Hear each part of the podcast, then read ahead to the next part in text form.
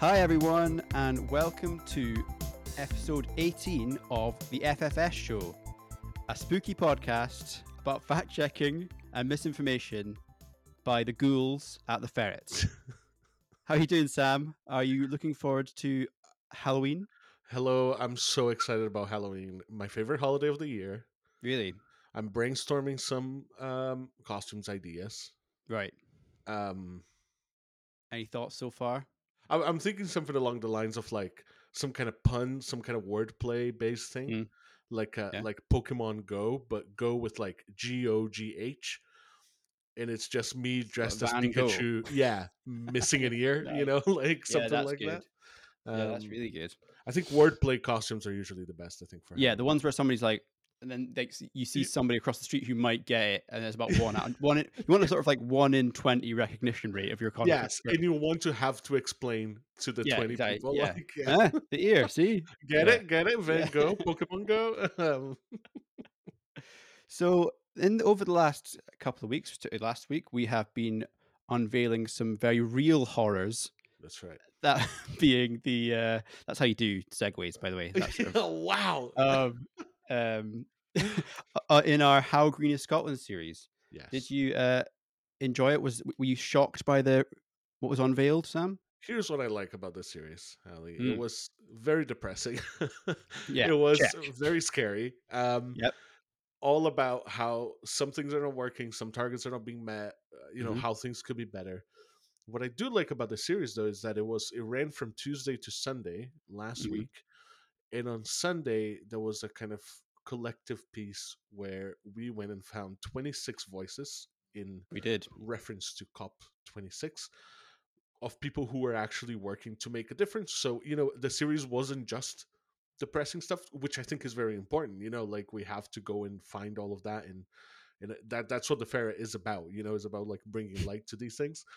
But there was also that thing at the end of like here are people who are working to make something better and it was like I don't know, just a really good package, like a really inspiring thing to end on, you know?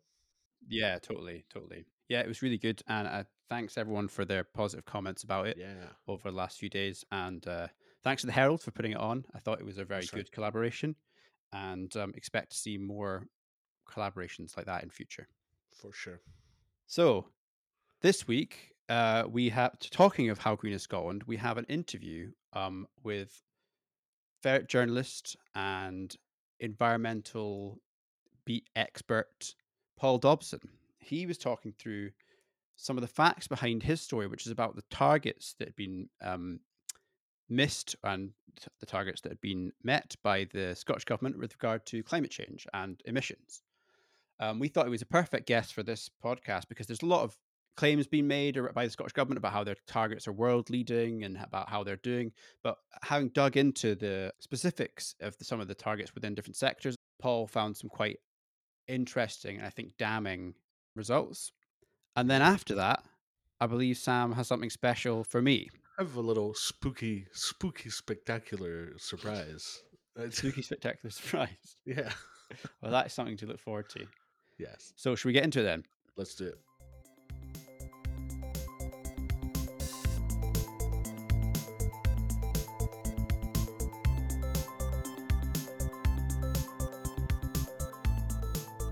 So, Paul, for our uh, How Green is Scotland series, which was uh, put out in the Herald and in the Ferret last week, you were looking at Scotland's adherence to and its success against its climate change targets, weren't you?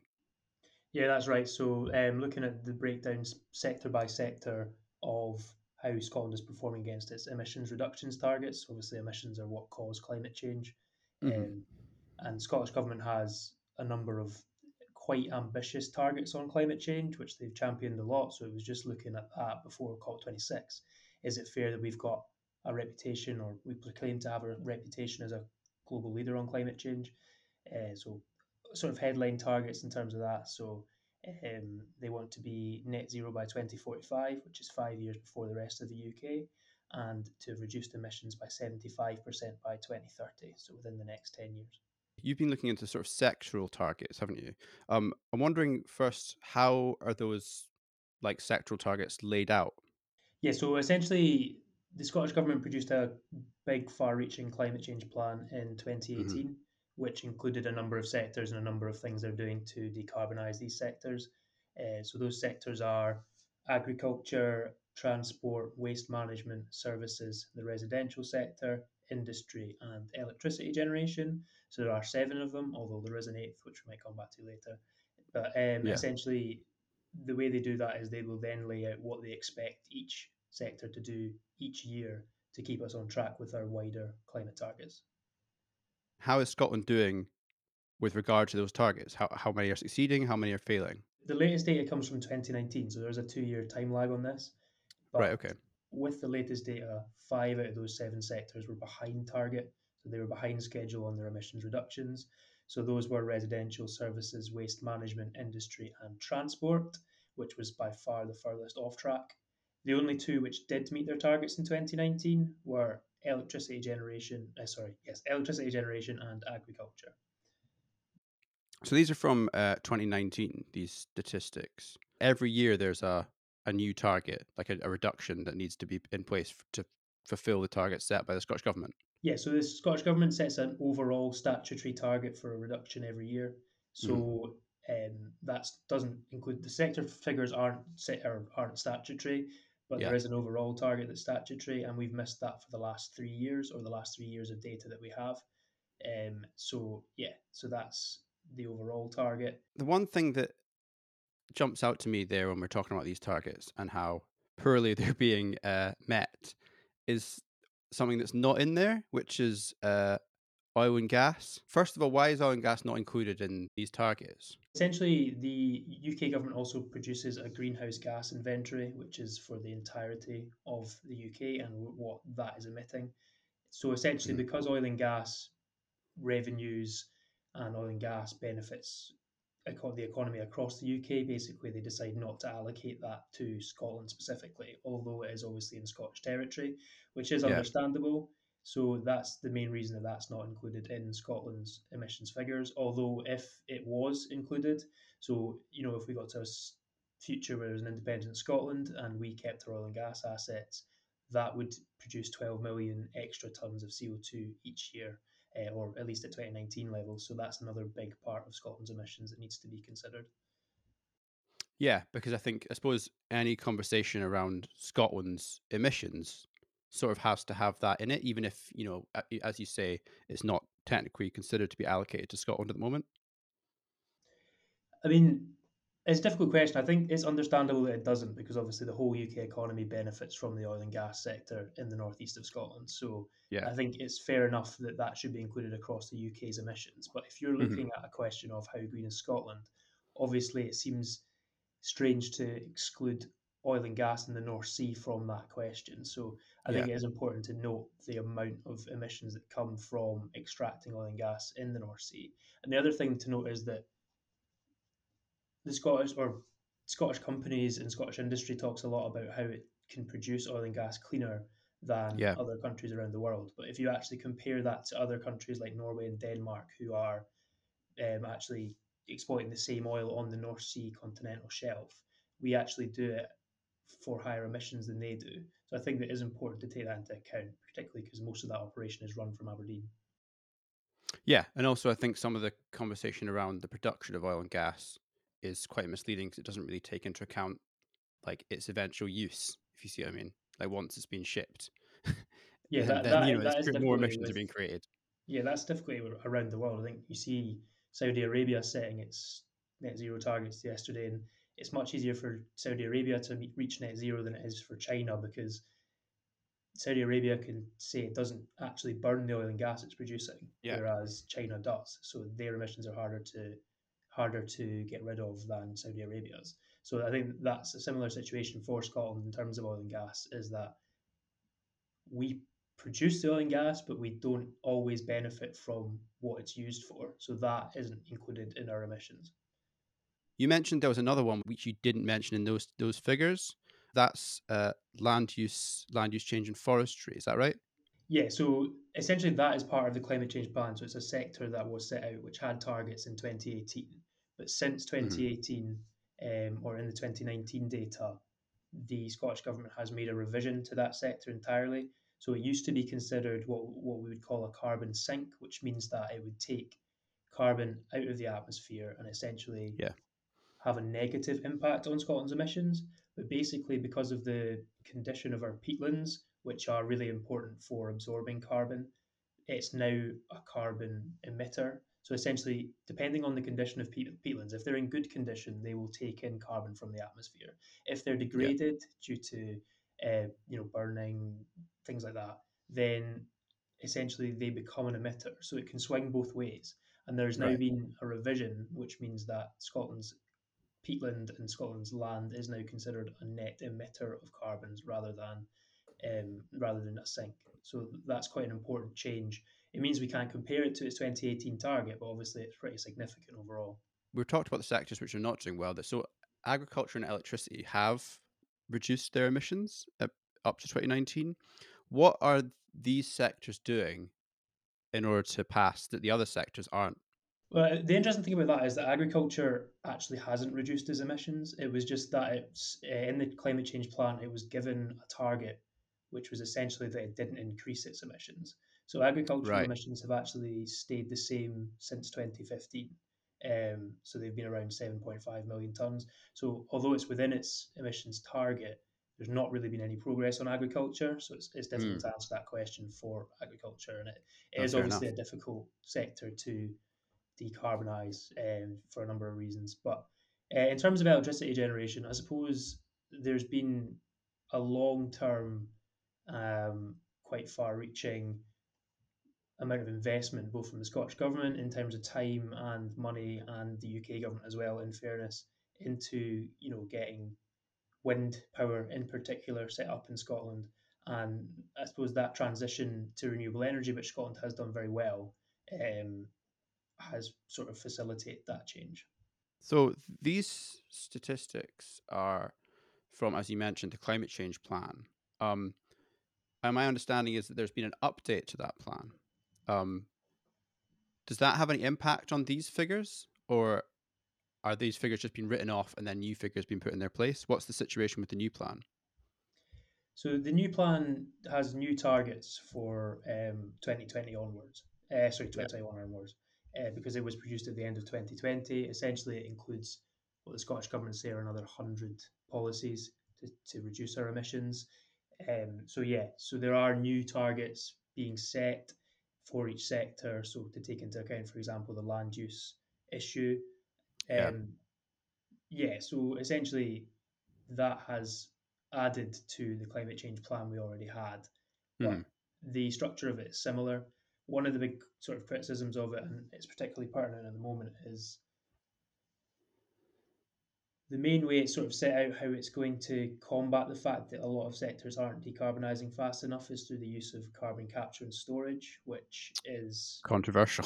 which is very controversial. Um, and also, I think that recent developments, so particularly the Acorn project up in Aberdeen, so that missed out on funding for priority funding from the UK government last week and was a huge part of the updated plan on how they were actually going to increase progress on emissions reduction. So um, I think the plan was to do 25% of our emissions reductions would be done by carbon capture and storage effectively. Now, if you look at that plan, that was based on the assumption that the Acorn project would begin operations in 2025, which was also premised on the assumption that the Acorn project would get funding from the UK government to do that. So I think that that is a big question that's come out of the new updated plan, which has only emerged really since last week, is what is the impact of not getting that funding on Scotland's climate emissions targets? Because it really does set us back a wee bit. Um, Yeah. Obviously, as you said, carbon capture and storage is controversial anyway, and one of the reasons it is controversial is because it needs a lot of funding, and it also there's a lot of concerns it won't be scaled up in time to actually have a meaningful impact. So I think that'll be a big question now going ahead for the Scottish government as to how it compensates for that.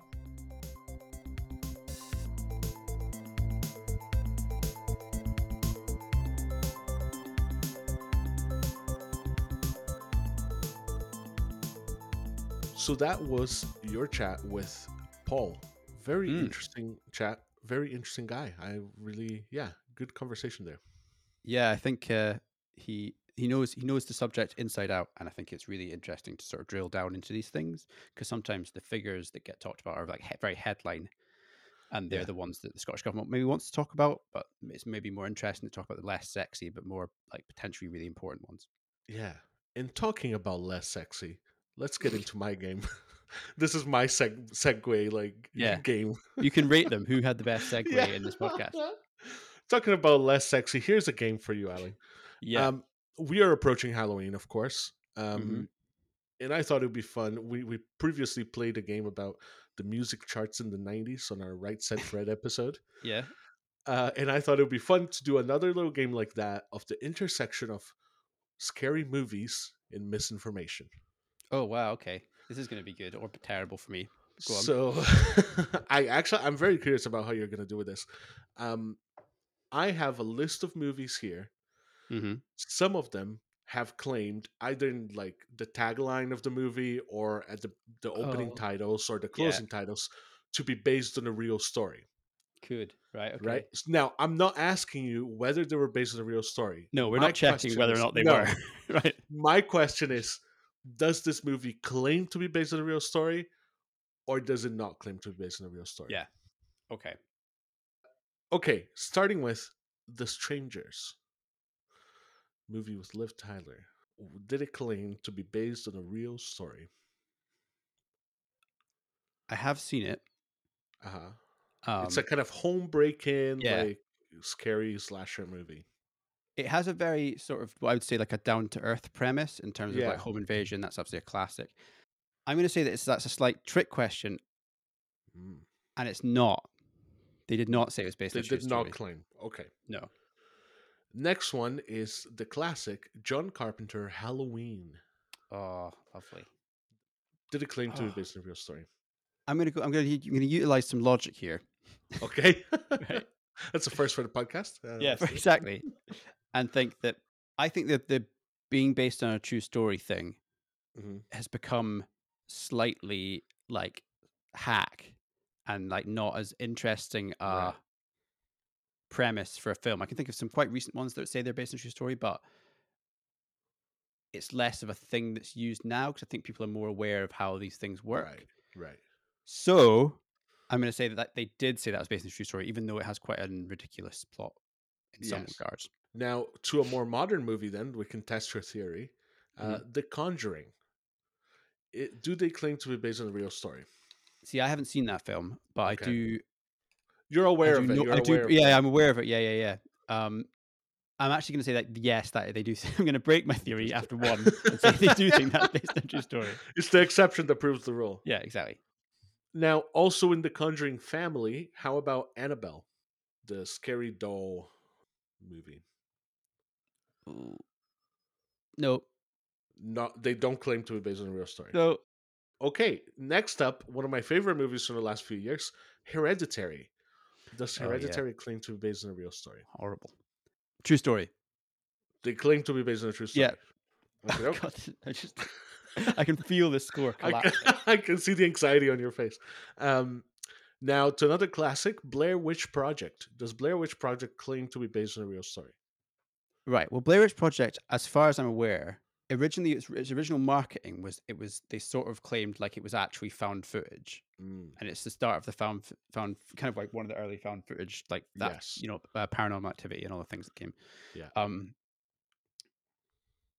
Did they say it was based on a true story, or did they sort of market it a little bit like they found it? Like th- that might be a technicality one. Because yeah. I know the second one was it was done more traditionally and wasn't. Uh, O- Okay, I'll give you. I'll give you the hint that I did not make that distinction.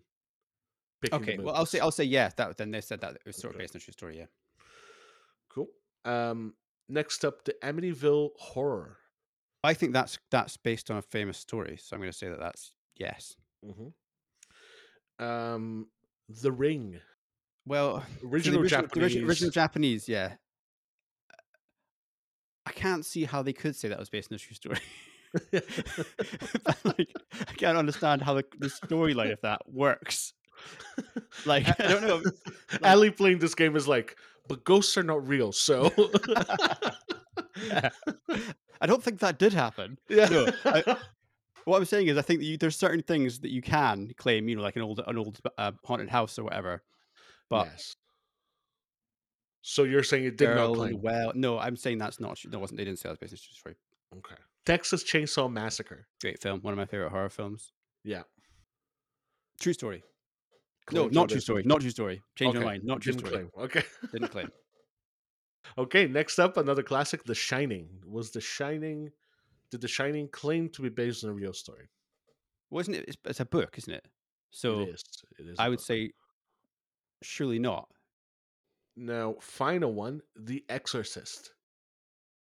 Um, was The Exorcist? Did, did they claim that it was based on a real story? Mm. Good. That's a good one. I'm going to say they they did claim it was based on a real story. I think. Are you ready to hear your score? What What are you hoping here? What What kind of out of ten? out of ten, out of 10 I I, would. i'd be. Ha- I would be happy with four. Okay.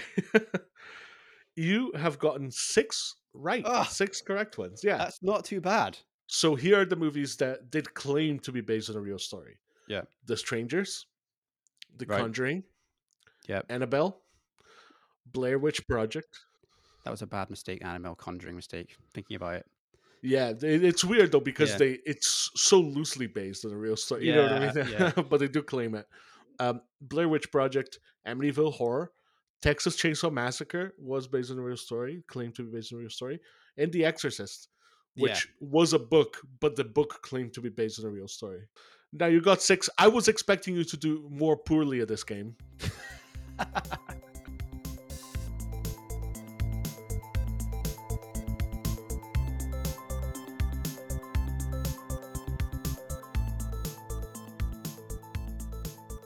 That's all for podcast 18 of the FFS show, a special spooky episode where I was humiliated in another quiz. Thanks very much, Sam. You're welcome. This podcast was based on a true story. Thanks again to Paul for speaking about his How Green is Scotland uh, research. And we have a lot more Green Scotland related content coming up in the coming weeks. Yeah, exciting few weeks actually, because you can keep following some of our coverage of that, of you know, in the usual Ferret way, like finding some really interesting stories in the middle of all the COP26 stuff. Also, this, if you're listening to this on the week that it came out, this Saturday, the 30th of October, we have our Ferret AGM um, that you can join online. It will be a live stream AGM, and we are going to have uh, a couple of panels. We're going to have a panel with Rob Edwards, who's one of the Ferret reporters, talking to campaigners who are going to be involved in COP26, uh, specifically about you know what to expect, what are they hoping to see Mhm. during COP, and and how we have reported on COP and all of that stuff. We're also going to have a panel with Ali Brian himself uh, and Karin Goodwin talking about how the ferret does the kind of series and like packages that, that we do, like how green is Scotland, like who runs Scotland. So it's just if you're interested in the ferret, if you're interested in journalism, it's going to be a really interesting event to come along to and be part Yeah. of. Uh, and if you're a member of the ferret, you can come for free. You can tune into the live stream for free. Remember, if you want to get in touch with us, you can fact check at theferret.scot for any uh, email queries, uh, any fact check things you want us to fact check. Go to at Ferret Scot on Twitter. Yep. Uh, search for us, the the Ferret on Facebook, and on Instagram. I Uh, believe uh, the ferret dot scot. Um, yes, Yeah. yes. You're getting, getting them all right today, man. That's You're this is that was better than the quiz. That was a bigger success for me.